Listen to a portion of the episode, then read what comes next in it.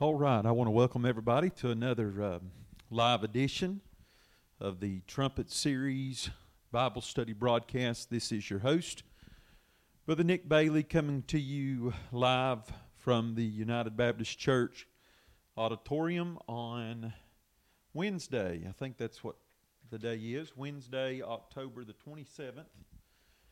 Does that even seem possible? 2021. But uh, like it or not, it's the truth. And boy, I tell you, we sure have had. It's a beautiful day outside after a couple of dreary and rainy days. Uh, but this morning we had what I believe uh, to be the first frost of the year, and you know what that means. Wintertime is right around the corner. So, um, like it or not, we better enjoy these warm days while we have them because it's not going to be long till uh, the warm days are over.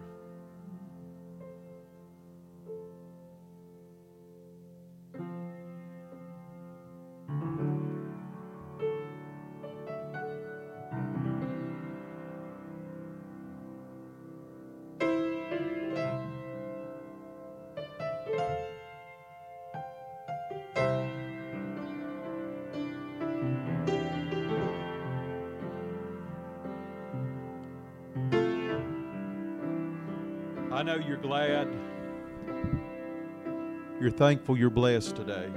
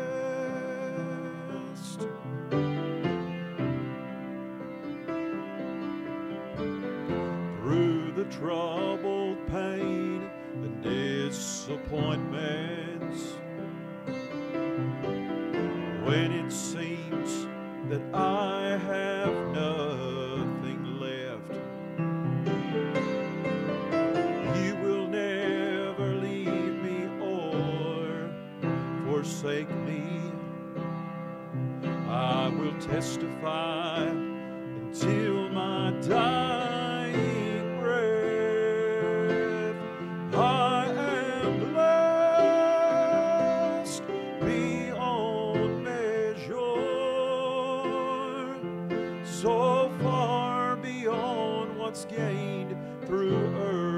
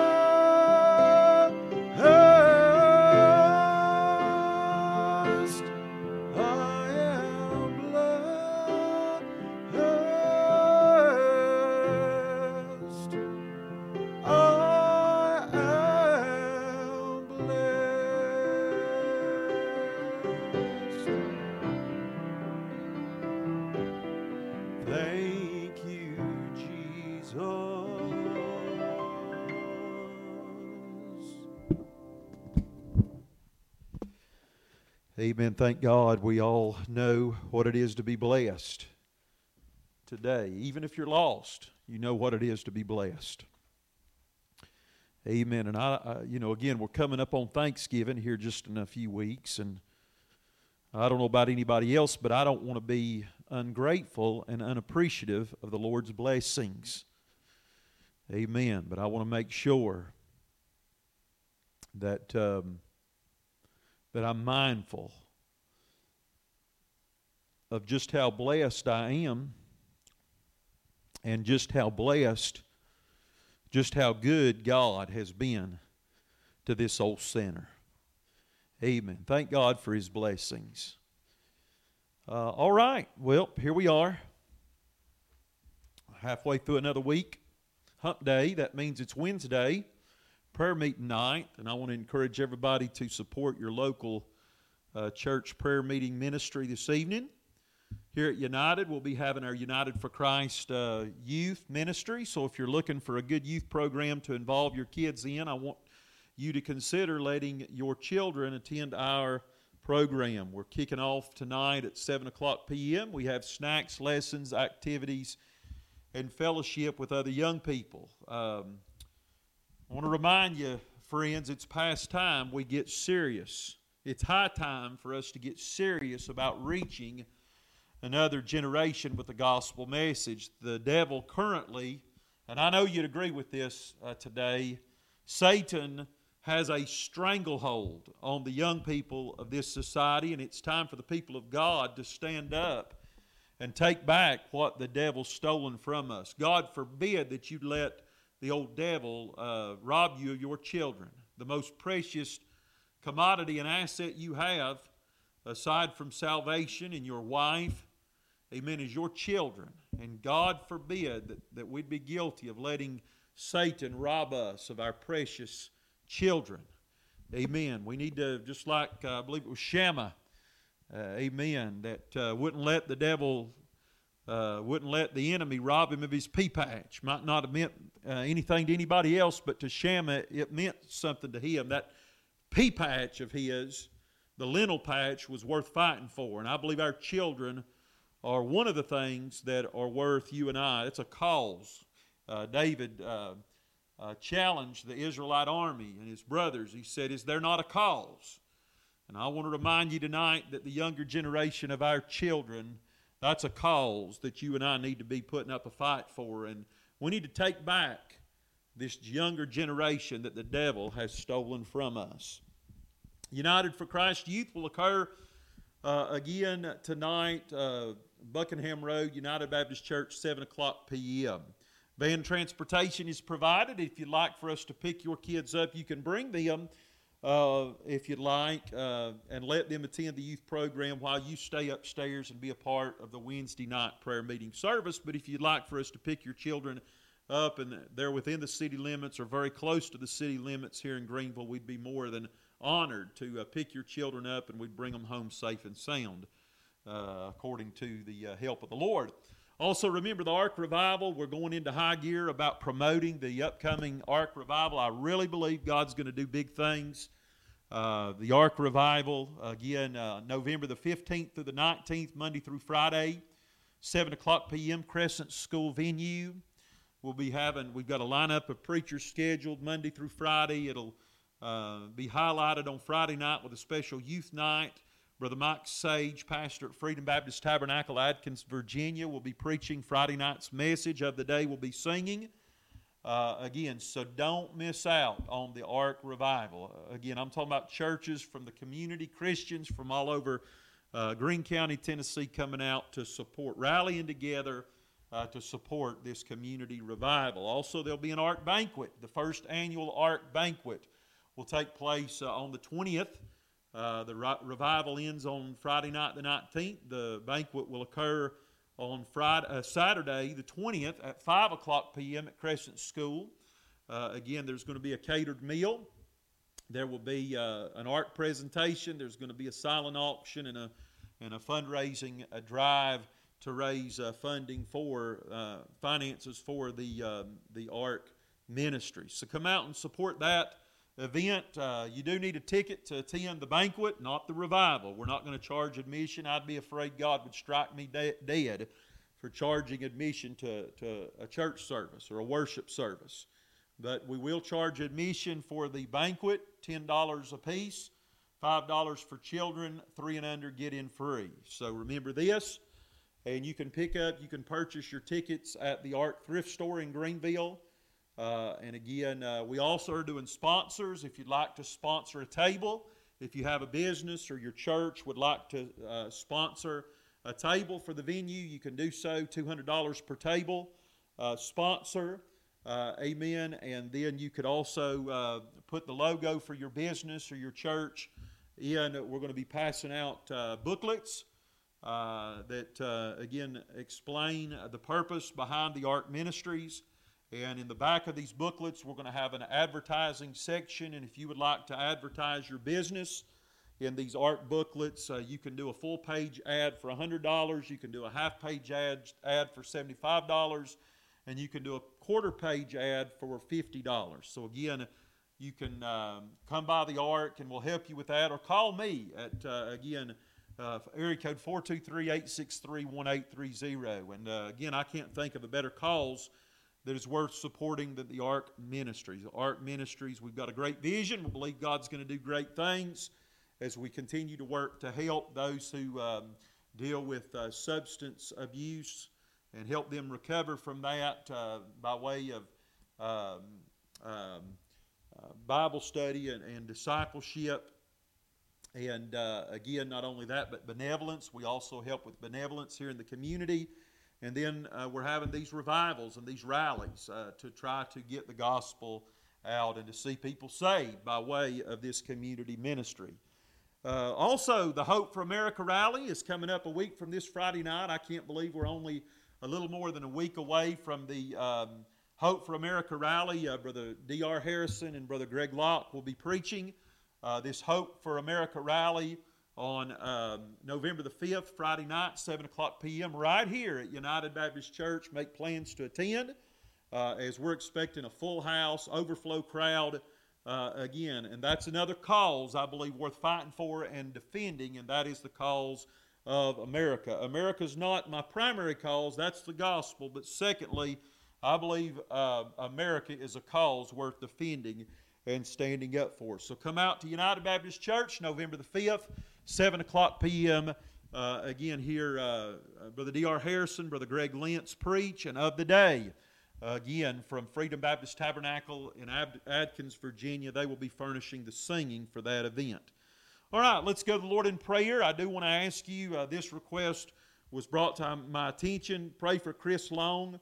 Uh, uh, a friend of mine, he's about my age, he is having surgery today on an impacted wisdom tooth that has a very large cyst on it It'll be a very tricky procedure. So remember Chris Long in prayer. Uh, amen. And again, if you have a special prayer request that you'd like for us to mention during these broadcasts, I encourage you to uh, put them in the comment se- section on the uh, Facebook uh, live stream feed, or you could send me a private message through Messenger or um, text my phone number. Again, area code 423 863 1830 and we'll do our best to get those prayer requests uh, out so uh, God's people can be uh, praying for one another. There's power in prayer, and, and that's a way we can bear one another's uh, burdens by way of the, the avenue uh, and the channel of prayer, that we can access the throne of God boldly and with confidence. Let's pray, Father in heaven, I love you. Thank you for your goodness. Thank you, Lord, for another day that you give to us. This is the day the Lord's made. Let us rejoice and be glad in it. Father, thank you, God, for this ministry, God. And Lord, um, just for uh, stirring my heart, God, to uh, do my best to encourage others to be faithful in their study of the Word of God. Uh, Lord, uh, promote daily devotions, God, in Scriptures, God. And I pray, uh, Lord, that you might, that your blessings and favor uh, might be upon this broadcast.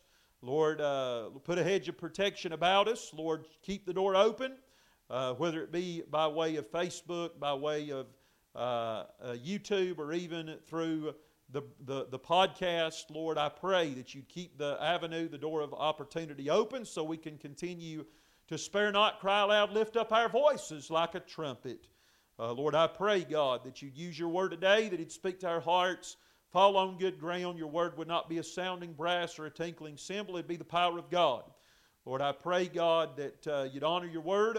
Exalt your Son to your humble servant. I pray that your word might be a lamp to our feet and a light in our path. We'd hide your word in our hearts that, might, that, your, that uh, we might not sin against thee, Father. Lord, I pray your word would not return void, but it'd get the job done. We'll praise you in advance for what you're going to do. Uh, God, encourage your people. Restore the one that's backslid uh, on you. And Father, if there might be one today that's lost, I pray that you draw them to yourself, convict them by the Holy Ghost and save them by, your, uh, by the uncorruptible seed of your word. Uh, in Jesus' name we pray. Amen. All right, let's get right into it today.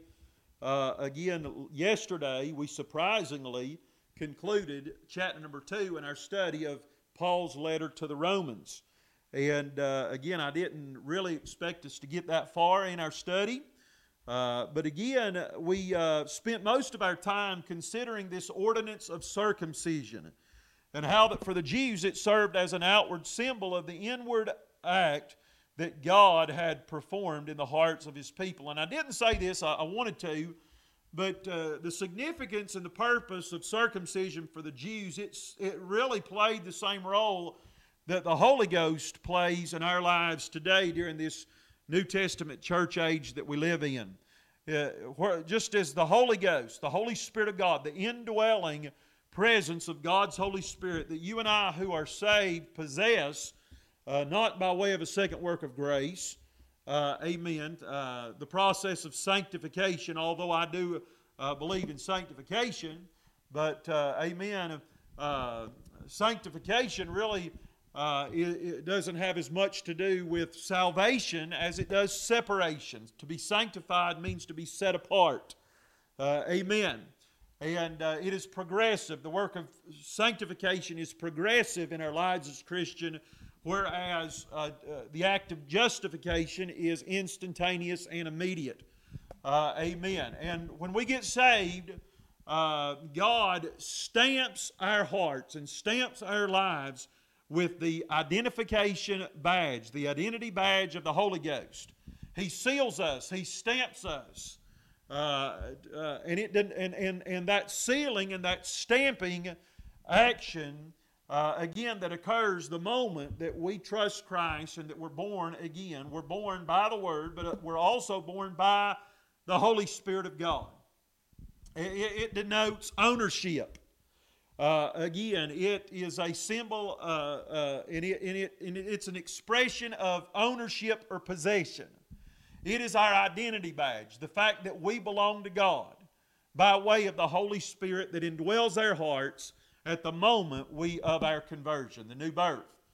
Uh, well, the rite of circumcision basically served the, the same purpose for the Jewish people. Uh, again, uh, circumcision, uh, in a sense, of course, it was something that was extraordinary and unusual in their days. The Gentiles, the heathen groups, they were uncircumcised. And uh, circumcision was limited to primarily the Jewish race. And they took pride in it, uh, maybe to a fault. but, uh, you know, it was an expression of the fact that they were set apart and that they belonged to God. But it was an expression, the outward mark, uh, or the, the outward rite of circumcision um, was, it illustrated the inward, uh, the inward uh, fact that they belonged to God, that the Jews, uh, amen, it wasn't the, the circumcision of their flesh uh, that made the difference. Uh, it was the circumcision of their heart, the fact that their heart had been tenderized and softened up by God. Amen. And, uh, you know, that is, you know, we said that in a sense, just like the other uh, forms of measurements or the other standards that you and I will be held to and judged by when we stand before God one day, uh, God will use these, uh, these standards to judge our lives by and to measure us up. For instance, when we stand before God, uh, one of the standards by which God will judge our lives, He's going to use His truth, the truth of His Word. He's going to use His goodness. All of these are found in Romans chapter 2. He's going to use the law that He gave to Moses by way of the Jewish people. And He's also going to use our consciences. That's another standard uh, that you and I will be judged by.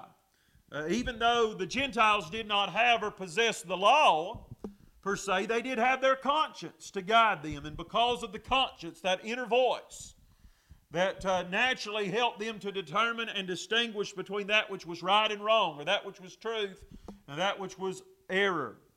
Uh, they would be they were guilty. They, they were guilty before God, and they would be held in contempt or declared without excuse because of that inner conscience. But also for the Jewish people, the rite of circumcision was another standard by which they were measured by. Uh, uh, again, it, it, it, was to determine whether or not they were uh, they were just or unjust, right or wrong. Now, you and I are not our righteousness and our justification is not determined by uh, the, the rite of circumcision. Circumcision certainly is not an ordinance of the local church like it was uh, an ordinance for the Jewish people. But yet, the principle of inward circumcision does still apply to us. The circumcision not of the flesh, but of the heart. Uh, amen. The sacrifices of God are a contrite spirit and a broken heart, and God will not despise that.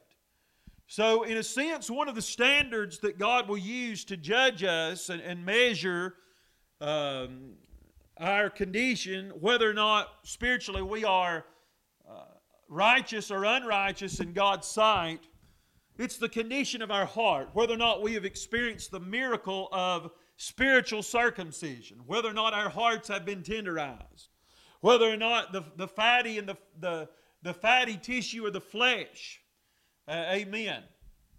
Uh, uh, the foreskin of, uh, of our hearts has been removed and has been softened up, and whether or not God has plowed up the fallow ground of our hearts, amen. That's going to be a standard by which God measures us by one day.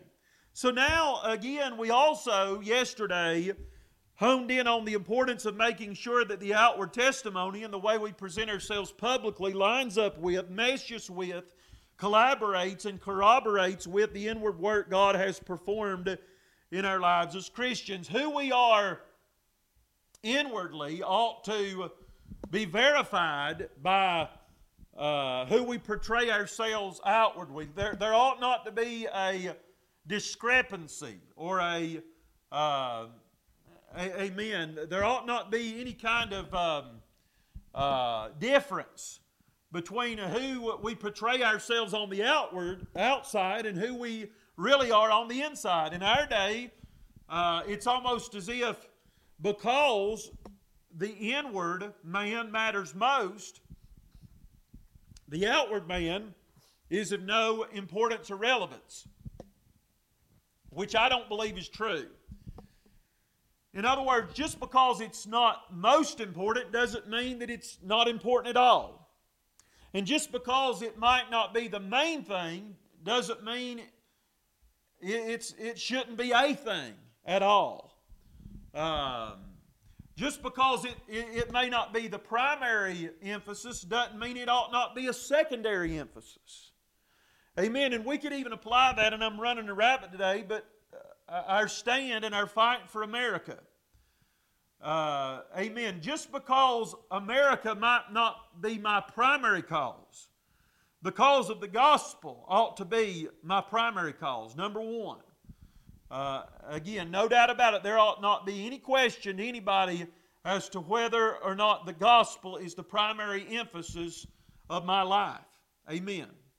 Uh, amen. If I have to pick or choose between America or the gospel, I have no other choice. You know, ought not even have to think about it, but I must choose the gospel. But just because America may not be my number one cause and the number one priority of my life doesn't mean that it should not be a priority uh, in my life. And just because it, it may not be my nation, my love for my nation, my patriotism, just because it, it may not be the main thing uh, of my life, doesn't mean that it shouldn't be a thing at all. And we see this same principle as it relates to the outward appearance versus the inward man. Yeah, yes, God uh, sees the out. Uh, God, man looks on the outward appearance, but God uh, sees the heart. But but all man see, man can't see the heart of man. Man can't see your heart. Man cannot visibly and tangibly see the miraculous change that transpired in your life on the day you got born again. The only uh, thing you and I, as human beings, have access to is the outer appearance of man. So just because the inward reality is most important doesn't mean that the outward appearance doesn't matter at all. And today it's as if God's people are just uh, chucking and throwing away and are disregarding the importance of the outward man. In other words, it doesn't matter what you wear, it doesn't matter the way you talk. I can live any way I want to live because, uh, amen, the emphasis is not the outward appearance, but it's upon the heart of man. Well, friend, no. Uh, your outward appearance, who you are, where you go, what you say, uh, ought to uh, uh mesh with and jive with who you are on the inside. Amen. And, and when man looks at our heart, or at our outward lives, our physical appearance, the way we present and portray ourselves publicly, it ought to, it ought to point towards who we are inwardly and, and who we really are on the inside. There ought to be no confusion or no discrepancy, and people ought not be confused when they see uh, our attitudes and our actions and our, and our personal behavior and how we present ourselves before them. It, it ought not confuse us as to which side uh, of this thing we're really on. Uh, amen. Our lives ought to remind them of Jesus. Uh, the way we dress ought to remind them of Jesus. The, the way we uh, wear our hair ought to remind them of Jesus. Uh, the way we talk ought to remind the world of Jesus. The places we go ought to remind people of Jesus. Uh, amen. The, uh, the things we do, the attitudes we have, uh, our conduct, uh, our communication, uh, our body language ought to remind people of Jesus. Why? Because our lives may very well be the only Bibles that some people ever read. We are living epistles. Amen. We also talked about how we must not be guilty of saying one thing with our words, but then turn around and doing something entirely different by the way we live our lives. According to the Apostle Paul, not only is that hypocrisy, but it's, uh, it's outright blasphemy in the sight of God. So here we go, moving on into chat number three. Paul is just continuing the same narrative he provided in the last few verses of chapter number 2 regarding the ordinance of circumcision. Amen. Verse number 1, we find uh, two questions really. What advantage then hath the Jew, or what profit is there of circumcision? Here, Paul addresses a natural question, a react, how would his readers or his audience respond to uh, the statements that he made in chapter number two, the end of chapter number two, concerning the rite of circumcision. Uh, again, and Paul, it's almost as if, if you just looked at it uh, on the surface, you would get the impression that Paul was demeaning and belittling the rite of circumcision, saying that it didn't even matter. And, and again, God viewed, views, uh, basically what Paul was saying is that God viewed the uncircumcised Gentiles as being circumcised, and, he, and, and, and God viewed also the circumcised Jews as being uncircumcised. Uh, why? Because of the condition of their heart. And he really, um, uh, I'm sure, offended his Jewish audience when he said that in God's eyes, the Gentiles were more Jewish than the Jews were, not because of the outward appearance and not because they had adhered to uh, uh, the rite of circumcision, because in reality they hadn't done that. But because of the condition of their hearts, God's saying that the Gentiles were more Jewish than the Jews were. It's almost as if uh, Paul was insulting uh, the national identity of the Jewish people. Praise God, the Lord's no respecter of person. But here, Paul again uh, is, is addressing a reactive question that the Jews might have asked, and that is so, or even the Gentiles, what advantage then uh, has a Jew over a Gentile, or what profit is there of circumcision? Is there any reason then to be circumcised, uh, according to what the, the, previous statements that he had made uh, at the end of chapter number 2. Even though most of the Gentiles were uncircumcised, God was more apt to receive them, accept them, and view them as being more Jewish than the Jews because the Lord saw the hearts of the saved Gentiles as being circumcised as opposed to many of the Jews whose hearts the Lord saw as being in an uncircumcised condition. Uh, that being said, the natural follow up question one must ask is the uh, exact one, or actually two, Paul addresses in verse 1 of chapter number 3, where the Bible says, What advantage then hath the Jew, or what profit there is, is there of circumcision? In other words, is there even any real benefit to being a Jew in the first place? And is there even any reason at all to be circumcised? And Paul begins to answer those questions in verse number two much every way. Uh, this is a commission, a commission. Much every way, chiefly because that unto them, or the Jews, were committed the oracles of God. Here, Paul reveals the advantage of the benefit the Jews had and over the Gentiles by reminding us something that he had already talked quite lengthily about in chapter number 2, and that is it was to the Jews that the oracles or the law of God had been entrusted and committed to in the first place. And because of that, the Jews had an advantage uh, by, the, by way of, their, of the fact that they had been made aware of the law, which gave them both the opportunity and the responsibility to meet the holy standards uh, and expected requirements God laid out and set forth for them to follow. Uh, again, and it, and it, go, uh, it, it all goes back to this idea that with privilege comes responsibility. And you know, you and I, we have a tendency to want more than what we have. We ask God, Would you give me more? Uh, would you give me more money that I have? Would you give me a, a more talent or more uh, responsibility or greater privilege than what I have right now? Make me more popular. Give me a, a better job. Uh, amen.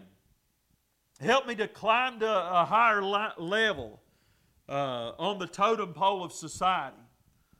Uh, but you know, again, with more privilege comes greater responsibility. Unto whomsoever much is given, of him shall much more be required. The more God gives to you, the more He expects out of you in return, which is a principle of stewardship in the Word of God. And because the Jews had been given the law of God, they had an advantage over the Gentiles to a certain extent because uh, they were without excuse and they had an opportunity to measure up to or to attempt to measure up to the standards and the requirements of the law because God had revealed it to them and made them aware of it. Uh, of course, we know that they failed in that because no man can live up to the standards of God's law. Uh, amen. And that is the purpose of the law, not to make men righteous, but to make man aware of his unrighteous condition. Uh, again, there's a production, verse number three. For what if some did not believe? Shall their unbelief make the faith of God without effect? Here, Paul addresses another question that he feared might enter into the minds of his audience regarding the consequences of those who did not believe and were found unfaithful to the Lord. Specifically, the question Paul asks is whether or not the unbelief and unfaithfulness of some of the Jews, or we might even say, what if all the Jews had been unfaithful? Again, those who were trusting in the rite of circumcision over and above their obedience and adherence to the law of God whether or not their obedience and their unfaithfulness and their disbelief did that cause the law of God and the Word of God to be made without effect? Without effect? In other words, does our unbelief to God's Word and our uh, refusal to adhere to it and to submit to it, does, the, does our uh, unbelief naturally cancel out or make the law of God null, null void, and of none effect? The answer to this question is absolutely not. Our unbelief does not demean or diminish the effectiveness or the authority of God's Word at all. Why? Because just like the nature of God itself, listen to me today, friend, the Word of God is immutable and it will never change. Uh, man's response to God's law and God's Word does not move, alter, affect, or change the Word of God in the slightest way whatsoever. You see, friend, and we're going to just uh, settle down here for a minute, and we're going to get this point across, and, and, and we won't get nearly as far today as we'd like, but again, we made some progress over the last several days. But whether or not you and I believe or obey God's Word does not alter or change the truth, the authority, the reliability, or the efficacy of God's Word. The Word of God cannot be manipulated or influenced by the thoughts, the ideas, and the philosophies of man. And in our modern day, we've done our best to try and twist, spin, alter, and change the Word of God to convenient, conveniently fit and mold into, our, into the image and the way we want to portray ourselves and our own lives. Again, just like we've tried to do with the Word of God itself, we've tried to create a uh, user friendly and a customized version of the Word of God. And I really believe that's the purpose for a lot of the, the different versions of Scripture. Amen. Just like with uh, various flavors of ice creams. You go down to the ice cream shop and you can get uh, any, any different kind or flavor of ice cream you want. Amen. You don't have to just uh, take it as it is. I mean, you can get strawberry ice cream, you can get vanilla ice cream, you can get all kinds of different flavors of ice cream to sit, to fit, or satisfy what you want. Well, that's what we've done with the Word of God. You can go down to the bookshop, any Bible bookstore you want to go to, and you'll find all kinds of different versions of the Bible. Uh, why? Well, I believe it's just uh, another way for man to customize the Word of God or to create a user friendly or an easier uh, to understand version of the Scriptures. We're trying to customize God's Word. We're trying to, to, to um, uh, make God's Word more convenient or more comfortable for us to fit our image of what we want the Word of God to be. Amen rather than to accept the Word of God as it is at face value. Friend, we're only fooling ourselves to think that man can somehow conform the Word of God into his own image or idea of what man wants it to say. And may I say to you that I believe that Satan's real purpose and his true agenda for all of the many different kinds of versions, and that's another subject for an entirely different study but I believe that the real purpose of Satan for creating all of these different versions and translations of the Word of God is to try and uh, undermine the, uh, the credibility of, uh, of the Word of God in man's eyes. I want to remind you today that if God can, or if the, if the devil can confuse you or cause you to question the credibility and the reliability and the accuracy of the Bible, then he's got he's already got you. You've already fallen into his trap. Amen. And and because and I'm afraid that Satan is using all of these different versions and translations of the Bible. He's using that as a means, a way, and a method to confuse people and to cause them to question the reliability and the credibility of the Word of God. Human beings don't have the right or the authority to determine what God's Word either says or means. And really, that's what a lot of these versions are. And again, there's all different ty- types of techniques and methods man uses to translate and interpret the Word of God. Amen.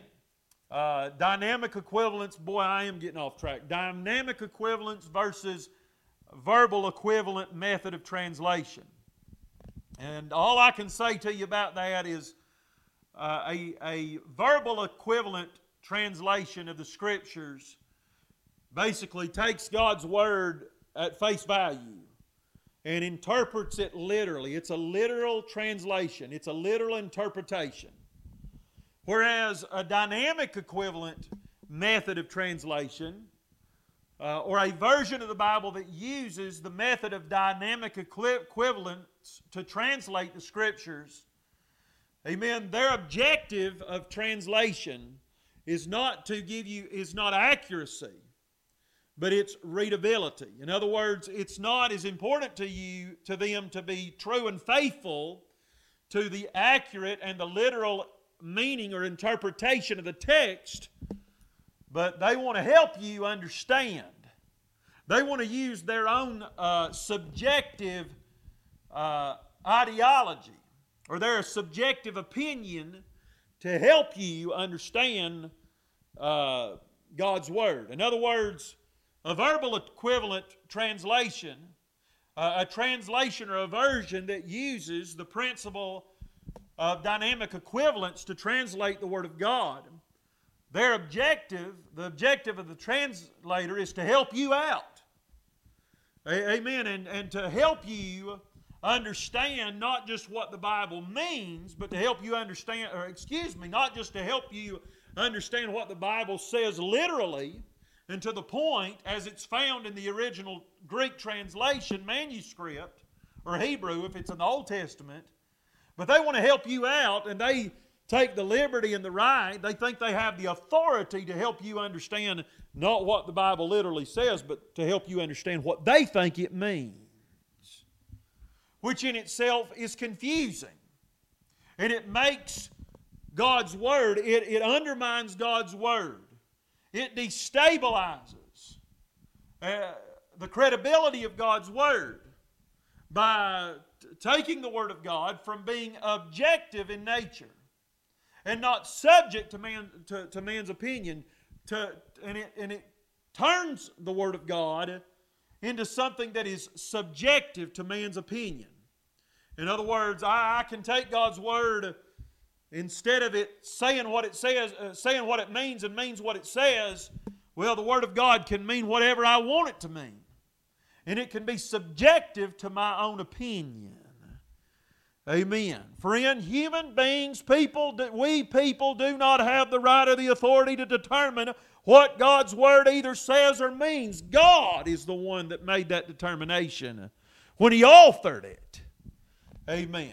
When He inspired it, when He breathed it out, and when He moved upon holy men of old to write it down, not as not according to their opinions or their thoughts or their own ideas or agendas, but according to the infallible, inerrant, inspired truth of God's Word. No Scripture is of any private interpretation. Uh, in, and because of that, the Bible says what it means, and it means what it says, regardless of how easily it can fit or be molded into either the world or man's image. Amen. Someone once said, God said it, I believe it, and that settles it. No, my friend. God says it, and that settles it regardless of whether or not you or I believe it or not. Amen. I love one of my favorite verses in the Word of God is Psalm 119.89, where the scriptures say, Forever, O Lord, thy word is settled in heaven. Amen. God's word is settled. Amen. If you're watching or listening today, say that with me. It's settled. Amen. It's settled. Say it one more time. It's settled. It cannot be changed. It cannot be altered. It cannot be influenced. It cannot be manipulated. It just says um, what it means and it means what it says. It's an incorruptible seed. 1 Peter 1.23 that liveth and abideth forever. God's word always has and always will endure every attempt man has made to devalue it, to demean it, or to destroy it. Regardless of what the world may say or think about it, and regardless of what any of us, whether or not any of us may agree with it, it's still settled. The Word of God is settled, and that means uh, that it means, the Bible means what it says and says what it means, and there's absolutely nothing anybody on this earth can do about it. Why? Because the Word of God is forever settled in heaven. And because it's settled in heaven, we better have it settled in our own hearts and lives as well. Somebody said, Well, I know what the Bible says, I just don't agree with it. Well, who gives a rip whether you agree with it or not? That doesn't change anything.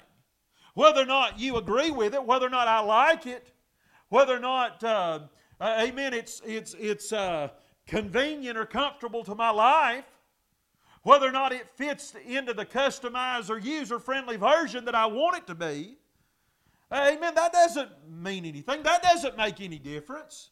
Why? Because the Word of God is what it is. It says what it says, and it means what it means.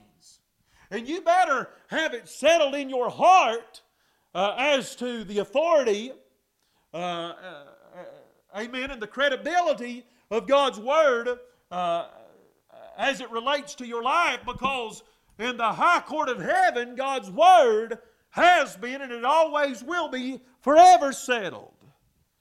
Amen. A dominion. God forbid. Yet let God be true and every man a liar. Amen. Hallelujah. The Lord's let me ride a hobby horse today. Verse number four. But I can't think a better subject we could preach on than the, the credibility and the re- reliability of the Scriptures. God forbid, yea, let God be true and every man a liar. Here we find the reason why man does not have the ability to either change, alter, or affect the Word of God. Because the bottom line, God's Word is both superior to and greater than man's Word. Uh, friend, I hate to burst your bubble, but your word doesn't hold a candle to God's word. Your word is inferior, greatly inferior to the authority of the Scriptures. Anything God says is true, regardless of whether or not the thoughts, ideas, opinions, philosophies, or words of man line up with it or not. That doesn't make any difference. Amen. What man's word says, I mean, man can uh, create uh, or prescribe some law or edict. But listen, brother, if it uh, goes against God's word, you better ignore. You better spit the word of man. You better spit the rule or the edict or the law of man out and make sure you, your life adheres to it and complies with, thus saith the Lord. Anything God says is true. It's objective. Man's word is subjective. On the other hand, anything man, say, man says that goes against the Bible or is contrary to the Word of God is simply a false or an untrue statement and must be considered a lie. The question is when we stand before God, do we want our words, our thoughts, our ideas, our opinions, and our philosophies to be considered a lie or to be of the truth? I mean, that's up to you, friend. And I want to encourage all of us today to make it a high priority in our lives to make sure that we fall on the right side of things as it relates to just exactly where we stand regarding the Word of God. Because on, on Judgment Day, whether or not you are considered a liar or a contender of the truth will depend upon which side of the line you fall on regarding the Word of God. Somebody said, Well, I think it's all right for me uh, to be unfaithful to the house of God. I don't have to go to. I don't think I have to go to church. In my mind, I believe it's okay for me uh, not to affiliate myself with a local congregation or assembly. Because, you know, I'm reasoning this thing out, and logically speaking, within the confines and the ideas of my mind, it's okay. The church, in my mind, it's not an assembly, it's not an ecclesia, it's not a gathering together of God's people, but I am the church. Amen. Me, I, am the church in my own mind. See, you're you're thinking of yourself more highly than you ought to. That's a statement that's hatched out of the pits of hell, and you're and you're spewing that out of your mouth. That's poison coming out of the depths uh, of your own heart of pride. That's a proud and boastful statement for you to say, I am the church individually. And I don't have to be a part of the church collectively because I am the church individually. No, friend, you're not the church. Amen. You, you don't have the right. God, God help you to have the guts, the gall, and the nerve to declare yourself to be the church. No, you are blessed. You are privileged, and it's an honor for you to be a part of a local assembly and a local offshoot of the greater body of Christ. You are not the church uh, individually, but you are a part of the church collectively and congregationally. So you need to get your butt uh, parked on a pew somewhere every Sunday morning, Sunday night, and Wednesday night, and thank the God, the good God above, that He would uh, grant you the mercy and the grace to be a part of His body. Amen. You don't have the right to determine what a church is. God's already declared what a church is. Amen. In His Word. It's not subjective to your opinion. When the Bible says in Hebrews chapter number 10, forsake not uh, the assembling of yourselves together as the manner of some is, and so much more as you see uh, the day approaching, you don't have the right to dispute that. You don't have the right as a finite human being, uh, amen, to question that or to deny it. Uh, amen. God forbid that you would uh, re- try to refute or debate. Uh, thus saith the Lord, my friend. You better just adhere to it comply your life to it and submit to it before God works you over for your negligence and disobedience. Amen. Do you want God to call you a liar on Judgment Day because you uh, have the gall and the nerve to spit, spew some poison and venom out of your mouth that is contrary to, to what the Bible says? God forbid, whether it be in this life or in the life to come, that I would have the nerve to utter words out of my mouth that are contrary to the Scriptures. I want to make sure that the words of my mouth line up with the words of God. I want to make sure that the words of my life are, are, that they collaborate with, that they mesh with, that they line up with, thus saith the Lord. If you agree with God's word, if you submit to God's word, if you recognize uh, the word of God to be the absolute authority of your life, then you will be considered of the truth. But on the other hand, if you deny it, reject it, and if you refuse to admit and recognize it for what it is, the eternal and forever settled Word of God, ye will be viewed and dealt with as a liar in the sight of God on Judgment Day. And if that be treason, you make the mo- most of it. Amen. If that hair lips you, you either, either need to get right with God, or worst case scenario, you need to get born again and you need to get saved by God's grace. Justification, verse 4. As it is written, that thou mightest be justified in thy sayings, and mightest overcome when thou art judged. And notice the emphasis upon uh, our vocabulary and the words of our lives. Justified in thy sayings, what we say. I want to make sure that my words are correct, that my talk and my communication, uh, the, the, the words that are uttered out of my mouth, especially uh, uh, as a preacher of the Word of God, I want to make sure that my words agree with, line up with, and parallel the Word of God. Here we find one of the main purposes of the Scripture, or we might include the truth that is found in God's law, that is to justify man and to give man the ability to overcome and to be declared just and righteous when man stands before God. And, and friend, it's not as if the Word of God or the law of God itself justifies God, man, but it's that the law of God makes man aware of the high standards that God has for his life, and it also provides man with a way, an avenue, and an opportunity for man to be justified and to be able to overcome the depravity of his own estate and his own sinful condition. But here's the thing it's not as if man has the right or the authority to justify the law or the Word of God. Man, I tell you, I'm having a, a good time today preaching on the Bible. Amen. I love to preach about the Word of God. But here it is, you and I, we don't have the right to justify the Scriptures. Amen. Man doesn't justify God's Word, God's ju- Word justifies or condemns man. Amen. One of the greatest blasphemies that could ever be committed in society is for man to attempt to condemn God's Word or to reject God's Word or to dispute God's Word or to undermine God's Word. And there's a whole lot of false prophets that are going to burn in hell. They're going to fry in the flames of hell because they've done a, a, a dishonor and a, and a, dis, and a, and a, amen, a disservice to the Word of God by trying to dispute it rather than uphold it. The Word of God gives man a way and provides him with an opportunity to be justified in God's sight. If you'll ever be justified, if you'll ever be declared righteous, it's because of the Word of God. We've got this thing backwards in our day to where we want to take the liberty to determine or to decide whether or not God's Word is right, true, right or true, or whether or not it's false and full of errors. Kind of like we human beings can somehow determine whether or not what God says to us is really okay. God, it's all right for you to say this to me, but you better not say this to me, Lord.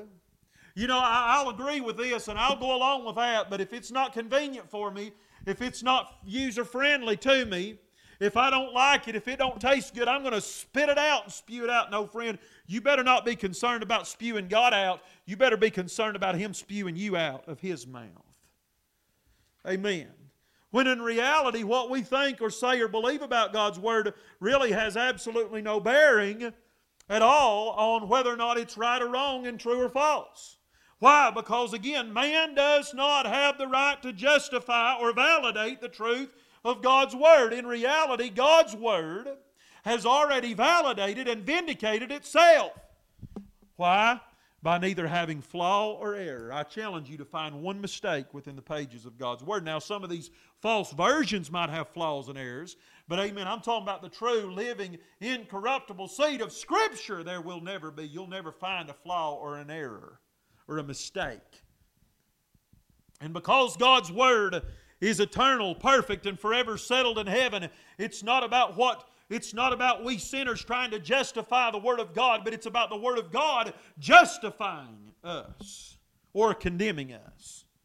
If you are ever justified, declared righteous, and found out by God to be pleasing in His sight, it's because you've done so by following and submitting your life to the laid out plan of Scriptures for how you are going to go about being made just and righteous in the sight and the eyes of a holy God. In order to be justified, you won't be able to do it uh, by making your own way. Amen. Or by con- conforming God's word to the way you want to live your life or obtain uh, acceptance in His sight. But you must go through and by the only way laid out in the Holy Scriptures as to how just man can be made perfect. And by the way, the only way God gives is Jesus Christ. Plain and simple. No other way uh, under heaven given among men, whereby men must be saved besides Jesus Christ. Com- commendation, verse number 5. But if our unrighteousness can commend the righteousness of God. Here, Paul reveals how that the unrighteousness of man actually commends and confirms the holy righteousness of God. Here we find a truth that a lot of people don't want to talk about very much in our world today, and that is the righteousness of God is more important than the righteousness of men could ever think about being. And what I mean by that is that in the grand scheme of things, whether or not we sinners end up being right or not, or just or not, is minimal and trivial compared and contrasted against the highness and the holiness of God's righteous standard. And even if none of us sinners ever choose to allow ourselves to be made righteous by God, it doesn't alter, change, or affect the righteousness of a, of, of a holy God in any way whatsoever. Now, don't get me wrong. If you go to hell, it is a big deal. Why? Because you've done so. You, uh, in order for you to go to hell, you've got to trample over the holy righteousness and the precious blood of Jesus that was shed. Uh, amen. That you talk about a big deal to God. Amen. Somebody wasting the blood of Jesus. Uh, amen. Somebody uh, ignoring the righteousness of the, our Savior that was, that was uh, imputed unto us and was offered us. Amen. That's a big deal. Yes, because God loves you, but it's not nearly as big a deal uh, uh as we want to make it out to be because there's something more important to God uh, than our righteousness versus our condemnation, and that's His holiness and His righteousness. God's not going to compromise Himself just so He can get you into heaven. No, my friend, God's not going to God's not going to compromise His personality, His nature. He's not going to sacrifice His holiness just so He can make you holy. Oh, no, friend, if you go to hell, God will still be holy.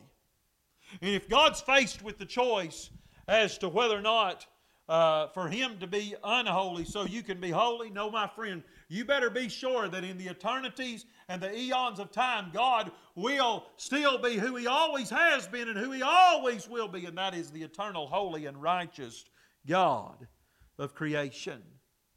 Amen. The cold, hard truth of the matter is that the entire world can go to hell. And every sinner that's ever been born on this earth could refuse the gracious way and the opportunity God has, has freely given him uh, so that man could be made righteous. And it won't change or affect uh, the nature, uh, amen, and the personality of God one bit. He'll still be just. He'll still be right.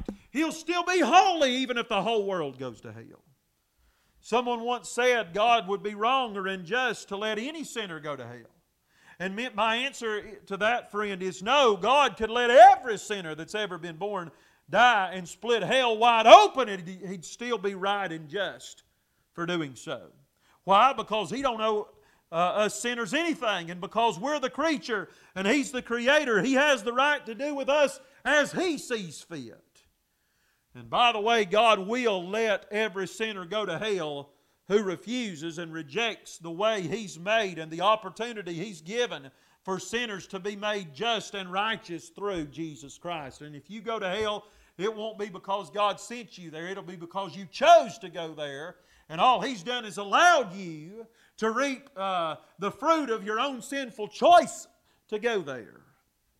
And I'd go so far as to say that it would be unjust and unrighteous for God to let any sinner escape hell and enter into heaven who does not choose to come uh, by the prescribed way he's made for man to be made righteous in his sight. It would be a sin for God to let you to go, go to heaven in spite of your sin. That's right. It would be wrong. It would be unjust.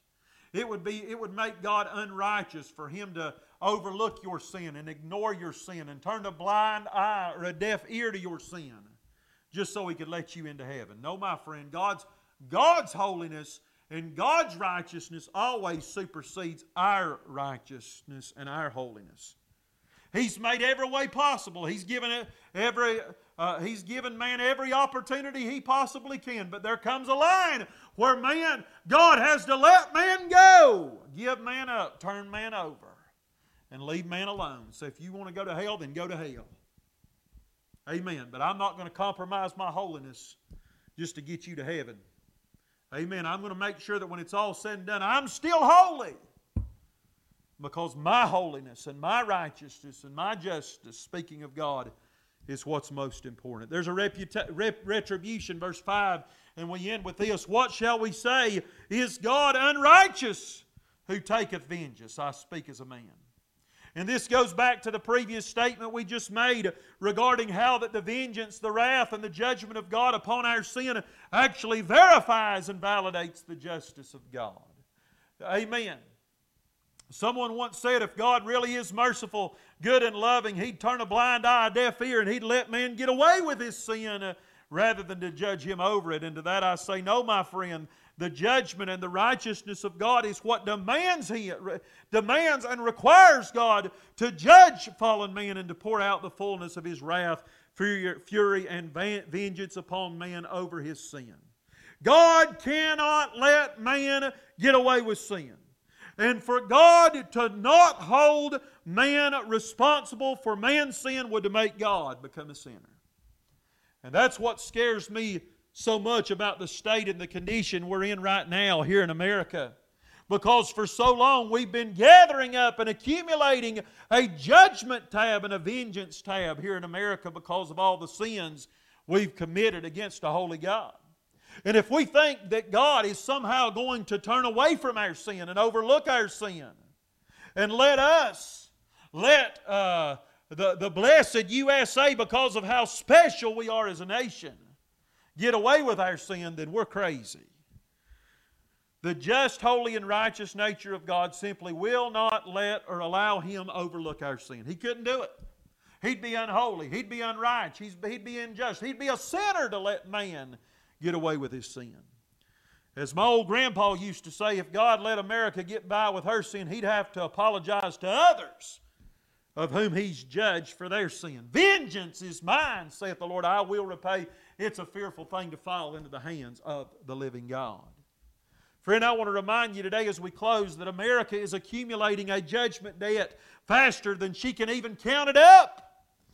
And one day soon, I'm afraid the Lord's going to cash the debt out.